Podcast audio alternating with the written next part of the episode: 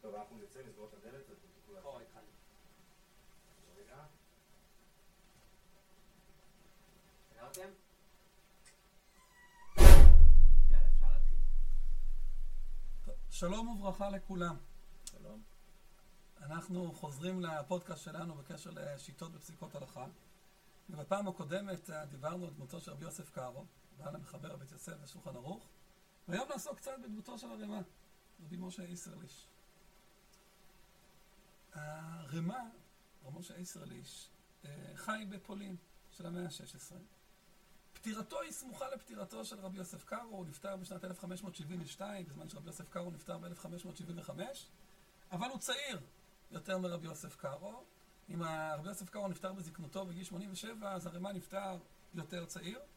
אין לנו מידע ברור ומוחלט בשאלה מתי הוא נולד. ממילא אנחנו לא יודעים בדיוק כמה שנים הוא חי, אבל כנראה הוא נולד בסביבות 1520, אולי קצת אחרי, 1500 עד 1530 אולי. אה, ופעל בכל ימיו באותו מקום, בקרקוב שבפולין, או בעצם בשכונה יהודית בשם קז'מיאז', לא יודע בדיוק איך אומרים אותה, אה, בפולין, בקרקוב.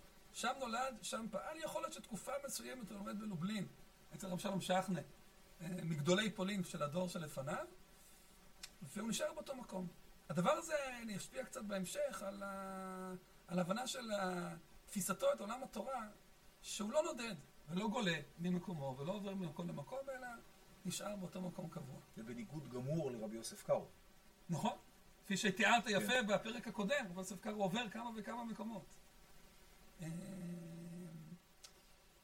עכשיו, היהדות פולין היא כמובן יהדות אשכנזית, מה שאנחנו קוראים יהדות אשכנזית. ויסודה בעצם בצאצאי יהודי האשכנזים שבאו מגרמניה ומצרפת, מתקופת ימי הביניים, מתקופת בעלי התוספות, רש"י, בעלי התוספות ואילך.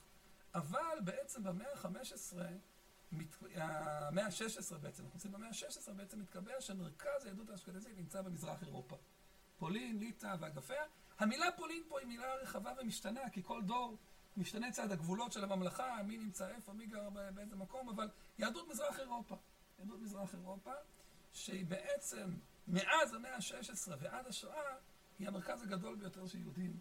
אה, בעולם, התקופה הזאת היא לא מרכז גדול ביותר, אבל מרכז חשוב ביותר של יהודים האשכנזים. אה, והבית מדרש הפולני, שמתייסד אולי שתי דורות לפני הרמ"א, רבי, רבי יעקב פולק, ואז רב שלום שחנה, הוא יוצר צורות אה, בלימוד, יוצר ההבנות החדשות בתורה, ויוצר גם גדולי תורה משמעותיים.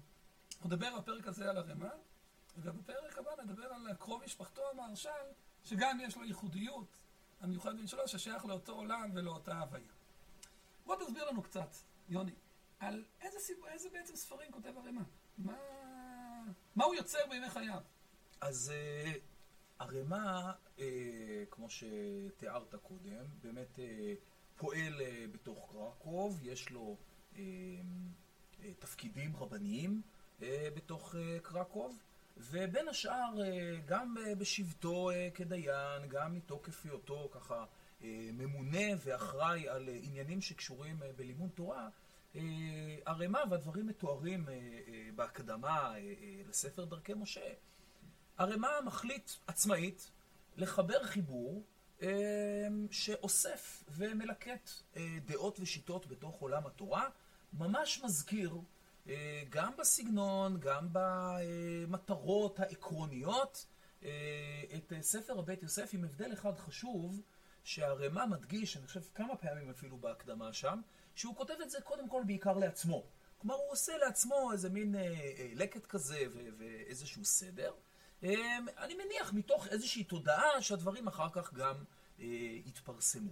דוגמה יפה לזה שיש צורך אמיתי בעולם התורה, אז אנשים מרגישים אותו בכל מיני מקומות. הצורך הזה לכתוב ספר מסכם, שיסכם את השיטות ויציג את זה, הוא כנראה צורך אמיתי שמרגישים אותו באדרינופול או בצפת, ומרגישים אותו בקרקו באותה מידה. נכון. אה, אבל כאן קורה דבר מעניין.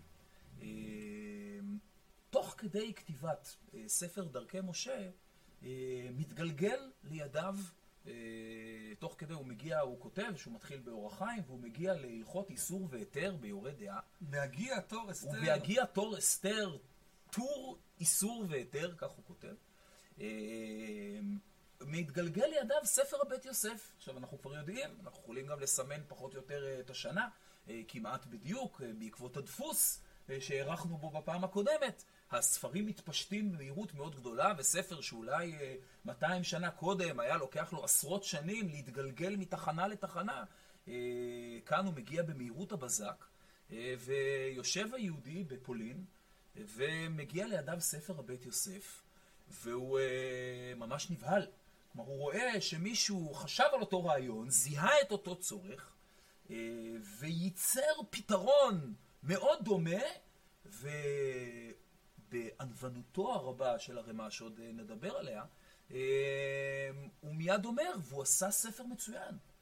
הרבה יותר טוב משלי, הרבה יותר מקיף, הרבה יותר שיטתי, הרבה יותר כולל. בעצם כל הפרויקט הגדול שהרמ"א ככה פעל בו, אנחנו לא יודעים בדיוק אה, כמה שנים, אבל בוודאי לא פרק זמן קצר, בעצם כל החלום הזה שלו אה, קורס לנגד עיניו, כי מישהו כבר עשה את זה וגנב לו את זה, וגנב במרכאות כמובן, והוציא את זה לפניו. אה, וכאן אה, התגובה הראשונית של הרמ"א היא, היא איזושהי אמירה של אה, חדל כזה, כלומר, טוב, אז הוא מפסיק, הוא אומר, אז לא צריך. ברוך השם לא הפסיק שמה. בכל זאת החליט לעשות כן. משהו. אה, ה- כן. אחר כך, בהתבוננות נוספת, הרמ"א מגלה שיש כמה פערים בין ספר הבית יוסף לבין איך שהוא חושב, או שהוא היה רוצה אה, שספר כזה אה, ייראה, וזה בכמה וכמה, אה, בכמה וכמה עניינים, כאשר המוקד הוא בעיקר שאלת סוג הספרים שבהם הבית יוסף משתמש. ואנחנו הערכנו בזה בפעם הקודמת, שהספרייה שהבית יוסף מכניס אל תוך אה, החיבור, שהרבה יוסף קארו מכניס אל תוך חיבור, שכוללת למעלה מ-30 חיבורים מאוד מגוונים, מהרבה בתי מדרש, אה, היא אה, שמה בצד חלק מהספרים שבעיני רבי משה איסרליש הם ספרים מאוד מאוד מרכזיים, כי הם אה, משקפים, או הם, הם הספרים שעליהם נשענים אה, בעולם של יהדות פולין. אה, והוא רואה לנכון ליצור אה, איזשהו חיבור, לא לחזור על מה שעשה בית יוסף, אלא לעשות לו מין עדכון. אה, הוספות או תוספות, כלומר בעצם משנה את מטרת הספר, מספר שמטרתו להקיף את הכל כאילו אין אה, שום דבר לפניו, אה, לספר שמטרתו להוסיף על גבי הבית יוסף איזשהו עדכון, וזה בעיקר בשני תחומים. א', בתחום הספרים, ספרי יהדות פולין, בעיקר יהדות אשכנז, צריכים, אה, מקבלים אה, אה, מקום יותר מרכזי, אה, וגם משהו שהוא מאוד אה, קריטי אה, בעיני הרמ"א, וזה משהו שקשור לשיטת פסיקת ההלכה. אה, הרמ"א נותן הרבה יותר מקום לשני שיקולים שרבי יוסף קארו, אני לא יכול להגיד מתעלם, מהאחד אולי הוא מתעלם, מהשני אני לא יכול להגיד שהוא מתעלם לחלוטין, אבל הוא בוודאי לא נותן להם מקום נרחב, וזה הפסיקה על פי המנהג, שבעיני רבי משה איסרליש היא משמעותית מאוד, אה, והמנהג הוא כמובן מנהג שהוא מכיר, כמו מנהג יהדות פולין, וזה אולי קשור למה שאמרת קודם. כלומר, האדם שנשאר כל חייו באותו מקום, המנהג המקומי הופך להיות אה, אלמנט מאוד מאוד משמעותי בתוך עולם הפסיקה שלו. אה, והדבר השני הוא כל נושא פסיקה כבתראי. הלכתא כבתראי, שזה כלל שהוא אמנם כלל קדום, אפשר להתחיל ככה להעריך בחקירות אה, מתי בדיוק מתחיל להופיע הכלל הזה ומה השפיע על אה, הופעת הכלל הזה, אבל ללא ספק אה, בעולם האשכנזי הוא כלל מאוד מאוד משמעותי. התפיסה, מה שקרוי ננס על גבי ענק, כלומר האחרונים עומדים על כתפי הראשונים ולכן הם, טווח הראייה שלהם ארוך יותר. ההכרעה כבתראי היא תופסת מקום מאוד מרכזי, ובשני האספקטים האלה הרמ"א מוצא פערים בין מה שכתוב בבית יוסף לבין העולם שהוא, העולם ההלכתי שהוא מכיר, אה, ולכן בעצם הוא עושה מין אה, שדרוג לספר שהוא קורא לו דרכי משה, ודרכי משה בעצם הופך להיות חיבור, גם הוא סביב הטור, גם הוא מסודר על פי אותו סדר סימנים, שבעצם עושה מין עדכון אשכנזי אה, לספר בית יוסף, מוסיף עליו בעיקר בשני האספקטים האלה. אני רוצה לחדד את מה שאתה אומר בעצם, שהרבי יוסף קארו הלך חזרה אל גדולי הראשונים, הריף, הרמב"ם, הראש. אמר, הם מרכז עולם התורה. אנשים שחיו 200, 300, 400 שנה לפניו. הריף חי, נפטר ב-1105, רבי יוסף קארו חי ב-1550, 400 שנה לפניו. הוא חוזר אל עמודי ההוראה, הבסיס שלהם כל בית ישראל נשאר, הוא אומר, הם המרכז של עולם התורה שלנו, על פיהם אנחנו פוסקים מה שאנחנו צריכים. הרמ"א חוזר לאנשים שחיים 100 שנה לפניו. או קצת יותר, חכמי המאה ה-15, שבאמת היא מאה מעניינת מאוד לדבר עליה, אבל היא מאה קשה, אבל לא פשוטה בעולם התורה. אל המרי וייל, ואל השערי דורה, ואל אה, תרומת הדשן, ואל כל מיני פוסקים אה, כאלה מסוף תקופת ראשי באשכנז. והוא אומר, הם הבטראי, הם העולם, שאתה שואל אותי, מה אנחנו עושים? זה יצירה של החכמים שחיו מאה שנה לפנינו, לא 300-400 שנה לפנינו. בתוך הדבר, ובמובן מסוים זה גם לא רק בספרים שלהם, אלא גם במסורות שיש לנו מהם. במסורות, שזה קשור למנהג, שתיארת קודם נכון. שיש לנו מסורות, חלקם בעל פה, חלקם כתובות, אה, וזה העולם החי של התורה שמלווה את הרמ"א, ולאורו הוא מנסה לפסוק. באמת, יש לו חיבורים, לדוגמה, שבאמת הם לא, זה הרמ"א חוץ מהדרכי משה, שמבוסס על סדר הטור, שתיארת יפה את כתיבתו, וההגאות על השולחן ערוך של ספרו המרכזי, שעוד מעט נדבר עליהם בפירוט יותר גדול, הוא כותב לדוגמה ספר בשם תורת חטאת. שתורת חטאת בעצם בנוי על הסדר של שער מדורה. על הסדר של זה, והוא פסיקות הלכה, איסור והיתר אשכנזיות, על הסדר של השער מדורה. עם תוספת ודקדוק וחידוד שבא דעתו, הוא, וזה המנהג של כמעט כל גדולי דורו. גם המהרש"ן, שנדבר עליו בהמשך, יש לו בעצם איסור והיתר שלו על הסדר, על הסדר של השער מדורה או ספר אחר. שבעצם מביאים את הפסיקה לאור הפוסקים האחרונים ולאור המנהג הנפוץ בקהילות.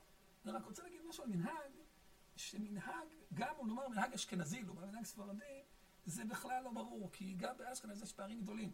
אחת מהביקורות הגדולות בתוך העולם האשכנזי על הרמ"א, שזה רבנו חיים, אחי המהר"ל, שבא ואומר לו, אתה מביא רק את מנהג פולין, אבל מה עם מנהג אוסטריה, פראג? אשכנז. אשכנז, גרמניה. במובן של אשכנז כגרמניה ולא בזה. וגם זה יש ביקורות, כי ברגע שנכנס למנהג, אז העולם כבר מתפצל הרבה יותר אה, בצורה עדינה. כן, רק אני רוצה להעיר שני דברים. א', גם הבית יוסף מביא מנהג, כלומר זה לא שהבית יוסף מתעלם לחלוטין. אני זוכר כמה מקומות, מנהג יהודי מצרים, כן, שיש לו, הבית יוסף מכיר מנהגים, אבל בוודאי רחוק מאוד מאוד מהדומיננטיות ומהמרכזיות שנותן לה אה, הרמ"א. אה, רק עוד הערה אחת על אה, שו"ת תרומת הדשן, שהזכרת קודם, שהוא באמת פוסק אשכנזי, אולי אחד החדשו"תים המובהקים,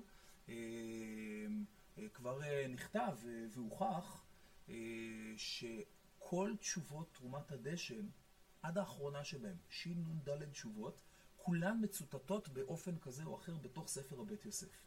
כן? כלומר, הבית יוסף לא מתעלם מאף אחד מהשיקולים האלה, זה לא שהוא מתעלם מהאחרונים, זה לא שהוא מתעלם מהמנהג, אבל לא באותה דומיננטיות כמו שהרימה נותן. באמת מרשים היסודיות של רבי יוסף קארו. לו משהו מאוד... הדרכי משה, שזה עמל כנראה של השנים שעובד עליו, משה עובד עליו רימה, בסופו של דבר לא מודפס בימי חייו, והאמת היא גם בתקופה קרובה לימי חייו, ואחר כך, רק מאה שנים אחר כך מודפס הדרכי משה הקצר, שזה בעצם לקט של תוספות על בסיס שמודפס לתוך הטורים מתחת לבית יוסף, ורק בדורות האחרונים ממש, בדור שלנו, לפני 40 שנה, מודפס הדרכי משה הארוך. אה, שהוא החיבור המקורי, כביכול שעליו עבד הרמה, ובענוונותו ויתר באיזשהו מובן על הכתיבתו, וזה גם uh, בצורה ריאליסטית, הוא מבין גם, אני חושב. שזה גם לא יתקבל, כי זה לא יכול להתקבל לבד. Uh, והבית יוסף כבר, יש לו, תפס עוצמה, תפס משמעות. אבל מה שעושה הרמ"א, ובאמת בסייעתא דשמיא בעיניי, ובהחלטה מדהימה שיש בה הרבה ענווה והרבה הבנת המציאות, הוא מחליט לכתוב הגאות על השולחן ערוך. שהוא מצרף את כל המסקנות ההלכתיות שתיארת קודם, את כל הקשיים של הלכת כבתראי, והמנהג האשכנזי, וזה, והוא אומר, בוא, עכשיו, רבי יוסף קארו, אחרי שהוא מוציא את השולחן ערוך, שולחן ערוך מודפס בשנת 1565. הרמ"א נפטר ב-1572.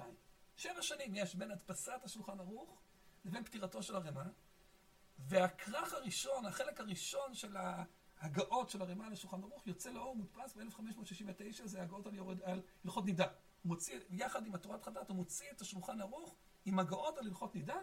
לאחר מכן, ב-1570, ההגאות על אור החיים, השולחן ערוך עם הגאות על אור החיים, ושאר החלקים מודפסים רק אחרי פטירתו, על ידי התלמידיו. אה, מהר מאוד, בא ואומר, יש פה ספר, שרבי יוסף קארו יצר את הפסיקה, והוא כנראה גם מבין שהוא יהפוך להיות ספר שימושי, והוא אומר, אם זה יישאר כשלעצמו, אז, אז ליהודי שלנו לא יהיה מה ללמוד. והוא אומר, אני לא אכתוב לו אלטרנטיבה ו... כי יצא לאיזושהי תחרות. לא, אני אוסיף עליו הגאות, יחבר אותם ביחד לתוך הזה בית יוסף, וייתן לנו איזשהו חיבור של בעלי השולחן ערוך, רבי יוסף קרוב והרימה, שבעצם כל עולם התורה יכול להשתמש בו. כל עולם התורה, והוא מוסיף את ההגאות לתוך השולחן ערוך, וככה מחדש את החידושים שלו, וככה, או תורם את תרומתו לעולם התורה. אה, ומאז ועד היום בעצם השולחן ערוך והרימה הם תרי רעים ולא מתפרדים. פעם בפרויקט השו"ת רציתי לחפש, לראות האם אפשר לעשות חיפוש רק בשולחן ערוך בלי ערימה, ואין אפשרות טכנית לזה. הם נמצאים באותו קובץ, ואתה לא יכול לעשות חיפוש, אתה רוצה לחפש זה, זה, לדעתי זה בעיה. צריך להגיד לפרויקט השו"ת לתקן את זה, אבל זה נושא אחר. אה, אבל אי אפשר, כי באמת הפכו להיות חיבור אחד. כמו הביטוי שאמרת קודם, בעלי השולחן ערוך, זה ביטוי שהוא מצוי הרבה בפוסקים, והוא באמת, הוא משקף איזה עומק, ושניהם יוצרים ביחד אה, איזשהו חיבור. כן. אה, סיפרת לי פעם על ניסיון שעשית, מתי להבין איזשהו להבדיל בין לשון השולחן כן. ערוך לבין הרימה. אני עשיתי פעם ניסוי עם אה, תלמידים, אה, כדי לה, להראות, אני, אני, אני אתאר קודם את, ה, את, ה, את הניסוי הזה, אני הדפסתי אה, סימן, לא זוכר משהו באורח חיים, אה, השו"ת, ואיחדתי את הפונטים. בין uh, השולחן ערוך והרימה, מה שהרבה פעמים מופיע בפונט שונה או בגודל אותיות שונה, ומחקתי את המילה הגה, שמופיעה, לא יודע אם תמיד או כמעט תמיד, בתחילת uh, הערות, של הערות של הרימה. Uh, ונתתי להם לקרוא את זה בפסקה אחת, בלי, בלי הבדלי פונט, בלי הערות של הגה, וביקשתי מהם לסמן uh, איפה שולחן ערוך ואיפה רימה. זה לקח הרבה זמן, וחלק uh, לא כל כך הצליחו. אני חושב שבסוף, בעיון ככה, אם אתה ממש מכיר טוב את הנושא ואת הלשון, אפשר יהיה להבחין, אבל משהו אה, אה, ביכולת ההשתלבות, רציתי להגיד כמעט יכולת ההתבטלות, אבל זה יכולת ההשתלבות של הרמה בתוך דברי אה, השולחן ערוך, אה, היא א', אה, הצלחה, כמעט הייתי אומר ספרותית. כלומר, כשקוראים שולחן ערוך ורמה, הרבה פעמים זה ממש תחושה של השתלבות, הוא ממשיך את המשפט, הוא מצליח להשתלב. אני חושב כרגע לדוגמה, שתמחיש אה, לרגע את ה, עד כמה הדבר הזה הוא מרשים, אה, אה, ההגאות מימוניות, אחד הראשונים האשכנזים, תלמיד של המהר"ם מרוטנבורג, אה, ניסה לעשות דבר דומה על ספר משנה תורה. בסדר, הגאות מימוניות זה בעצם הגאות אשכנזיות על ספר על פסיקה. ספר פסיקה. אה, משנה תורה, ספר פסיקה, שהוא אפילו בנוי די דומה, משפטים קצרים, מנוסחים בעברית, דיברנו פעם שעברה, אפילו שולחן ערוך הרבה פעמים מצטט את הרמב"ם, כלומר, לכאורה הדברים היו יכולים להיות אפילו מאוד מאוד דומים. אה, תנס... אפשר לנסות פעם, לקרוא משנה תורה עם הגאות מימוניות ביחד, זה, זה, זה פשוט לא מתחבר, אתה לא מצליח לקרוא משהו בלשונו של השולחן, של, ה, של הרמב"ם, של המשנה תורה. הוא כל כך קשוח, הוא כל כך יצוק, שאי אפשר לסדוק, אי אפשר uh, להתערב פנימה. לעומת זאת, משהו ברכות uh, של כתיבת uh, רבי יוסף קארו, ב... הוא לא מביא כל כך הרבה דעות בשולחן ערוך, אבל הוא מאפשר הבאת עוד דעה, ממילא מזמן כתיבה שיכולה להשתלב ולהוסיף. ואני חושב שגם הדבר הזה יוצר את התחושה הזאת של בעצם יש כאן חיבור אחד שיש לו שני שותפים בתוכו, אבל באמת זה חיבור אחד שאפשר לקרוא אותו מאוד בקלות אה, ברצף. צריך לזכור שלצורך הדבר הזה, הרימן מוותר על הבאת המקורות שלו. הרימן כותב את ההגאות בלי להביא מקורות. הוא לא כותב על בסיס מה הוא פוסק, מי כתב את זה, מי אמר את זה, מי זה. והוא אומר לאנשים, וכמו שאמרנו קודם, והספר דרכי משה עדיין לא התפרסם, עדיין לא הודפס. והוא אומר, את הרוב תוכלו לראות בבית יוסף. את רוב הדברים שאני עצמי מוסיף כאן, הבית יוסף גם הביא אותם כדעות, הוא אולי לא הכריע כמוהם, ואני מכריע כמוהם, אבל לא נמצא. ומה שלא, אז תבדקו בספרים של האחרונים ותמצאו את המקור שלי. ומעט מאוד מקודות, הוא קודמות, הוא כותב כן נראה לי, שבא לציין כביכול איזה חידוש עצמי שלו. אה, אבל באמת, הוא באמת לא במקורות. יש לנו היום באמת בדפוסים, נוסף מה שנקרא ציונים לרמה. שבהרבה מהדורות של השולחן ערוך, הם בעצם מופיעים בתוך הדברים בסוגריים עגולות, שכתוב מקור, מהריק, מהריבייל, תרומת הדשן, לא משנה מה שזה לא יהיה, אבל זה דברים שהרמה לא כתב. או דלת עין, כן. דעת עצמו.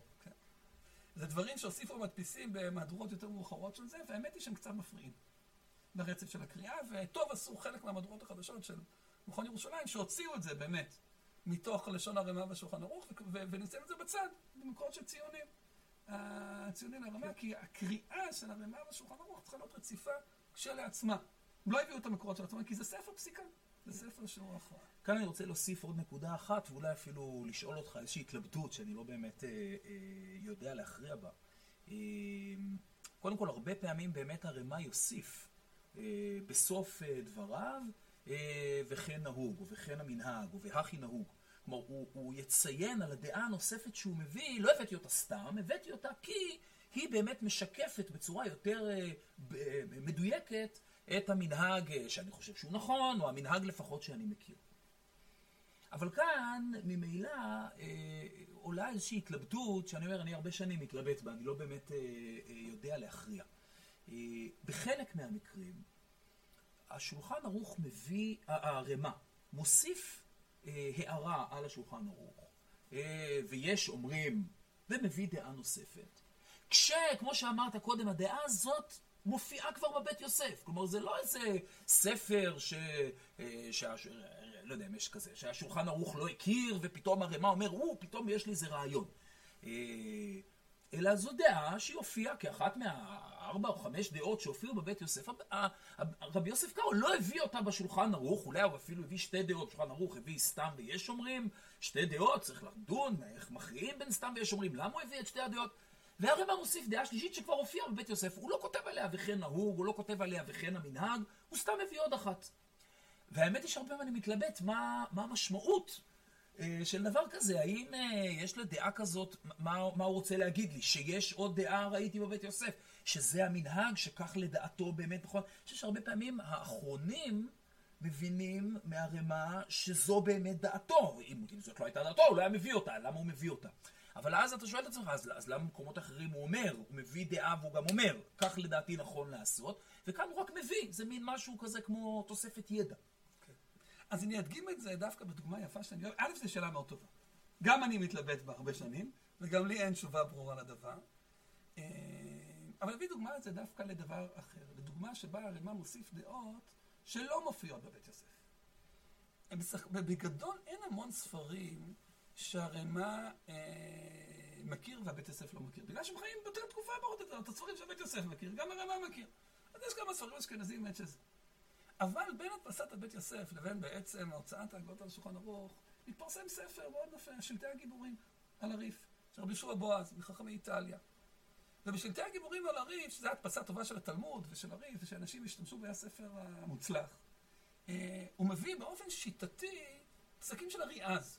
רבי ישעיה האחרון ז"ל, דיטרני, מחכמי איטליה, אה, נכדו של הריד, באופן סדיר. הוא מביא את הפסקים של אריעז באופן סדיר. ואת הספר הזה הבית יוסף לא ראה. הוא לא ראה כי הוא הודפס אחרי שהבית יוסף הודפס, הוא פשוט לא מכיר את הספר, והוא לא מכיר, ופסקי אריאז לא הודפסו. לא את ריאז הוא הכיר ולא את ריאז- שלטי גיבורים לא את הוא הכיר. ולא את שלטי הגיבורים הוא הכיר.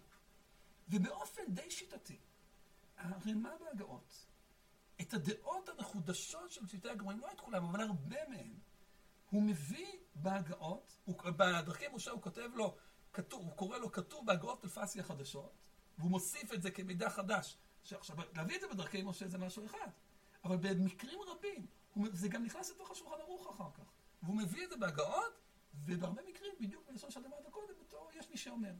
ומביא את הפסיקה של האריאז. עכשיו, להבדיל מהריבייל או תחומות הדשן או זה, אתה יכול להגיד, בסדר, שמה זה הלכת כבתראי, כי זה עולם אשכנזי. אריאז הוא לא פוסק מאוד חשוב, חשוב בעולם הפולני. אף אחד לא הכיר אותו עד ששלטי הגיבורים נתפס. ולמרות זאת, זה נכנס בדרך עקיפה לתוך הפסקים של הרמ"א, בגלל סיבות uh, ביבילוגרפיות, של הדפסת, בעיניי, של הדפסת הספרים. ולכן נטיית הלב שלי, עכשיו, נטיית הלב שלי לומר שבאמת הרמ"א במצבים האלה, היה חשוב לו שאנשים ידעו שדעה כזאת קיימת. חלקם, דרך אגב, על, פשוט על סיטואציות שבהן אף פוסק אחר לא התייחס אליו. אז זה היה פשוט מקרה חדש. רוב הפוסקים לא התייחסו, לאריאז הייתה איזושהי התייחסות ייחודית למקרה חדש, שאנשים אחרים לא התייחסו אליו. אז הוא הביא את הדעה של אריאז. הוא לא כותב הכי נהוג, כי באמת לא הכי נהוג. לא הכיר. הכי נהוג באיטליה, אני לא... כן. אבל אה, חשוב לו לדעת, ואתה צודק, שיותר מאוחר האחרונים אומרים, טוב, אחרי שהרימה הביא את זה, ולא הביא חולק, אז למה לא לפסוק כמוה זה? זה מה שיש. שפה יש פער לפעמים בין כוונת המחבר לבין התוצאה של מה שהמחבר עושה בעצם. גם אם כוונת המחבר לא בהכרח לפסוק, כמו שיטה מסוימת, כשהרמה מביא בסופו של דבר, היא מקבלת דומיננטיות הרבה יותר גדולה מאשר הרקע שלה בעולם התורה קודם, בהקשר הזה. וזה נכון גם בדעות שכן מובאות בבית יוסף. לא רק בדעות שלא מובאות בבית יוסף בהקשר הזה. יש, נראה לי, תחושה לרמה שהרמה רוצה ליצור ספר קצר שמבטא את מכלול הדעות הקיימות, ולא רק את הדעות ש... שנפסקות להלכה באופן המובהק. אמ, שיוצא בסופו של דבר השולחן ערוך והרימה כספר אחוד. ה-1580 בעצם, זה השלב שבו יוצא הספר הזה אחרי פטירתם, גם של רבי יוסף קארו וגם של הרמה, זה המהדורה הראשונה שיוצא הרימה עם השולחן ערוך ביחד. לדעתי, ככל הידוע לי, מאז ההדפסה הזאת, לעולם לא נתפס הספר שולחן ערוך שוב פעם לבד. לפני כן הוא נתפס לבד כמה פעמים. אה, זה ויש, יכול למצוא שולחן ערוך בלי רמה. אבל מאז ההדפסה של השולחן ערוך עם הרימה, גם בארצות של הספרדים וגם בארצות של האשכנזים, מדפיסים כולם את השולחן ערוך יחד עם הרימה. לספר הזה יש השפעה דרמטית על עולם התורה. אה, ההשפעה הזאת בעצם הופכת השולחן ערוך, הופך להיות ספר יסוד, לא רק שפוסקים הלכה כמותו, אלא שעליו כותבים. בדור הבא, של הזה, בערך מהמאה ה-17, הסמה והשח והתז והמגן אברהם, כולם יכתבו על השולחן ערוך, עם אגרות הרמה. זה יהיה ספרי הפסיקה שלהם, היצירה הגדולה של המאה ה-17 בעולם ההלכה זה נושא כלים על השולחן ערוך. אה, דרך אגב, גם בעולם הספרדי, אמנם כל הנושא כלים שלנו על השולחן ערוך הם אשכנזים. כל הנושא כלים המודפסים לשולחן ערוך בכל החלקים, הנושא כלים מימין ומשמאל, המרכזיים הם אשכנזים. אבל גם הספרדים כתבו, כנסת הגדולה והפרי חדש. כתבו על השולחן ערוך, עם הרמה, והם מתייחסים בפסיקות שלהם. הן לשיטות של השולחן ערוך, והן לשיטות של הרמה. הספר הוא ספר אחד. וכאן אולי באמת הניצחון הגדול אה, של בעל הענווה הגדול. כלומר, אלמלא הרמה אה, מתבטל ומצרף את אה, הגהותיו אל השולחן ערוך, סביר להניח, ו- ויוצר נגיד אלטרנטיבה, אה, אף אחד מהספרים האלה לא היה מצליח להיות דומיננטי באופן מלא לבד. כלומר, היה צריך כל הזמן, היה, היה נוצר עוד כפילות, כמו הכפילויות ש- שהכרנו קודם. הניצחון הגדול של ההתבטלות של הרמה, זה שבאמת נוצר כאן ספר, שהוא ספר שכולם מרגישים בו בבית, כולם יכולים לדבר בשפה שלו, כולם יכולים לכתוב, ליצור על גביו, כי הם מרגישים אה, נקודות עוגן לא רק אינטלקטואליות לימודיות, אלא גם הלכתיות ואולי אפילו אה, קיומיות, כן? אה, במנהג ובאופן שבו הם מכירים. כן, ובעצם זה הדבר הזה מאפשר שיג ושיח בין העולמות של היהודים השונים.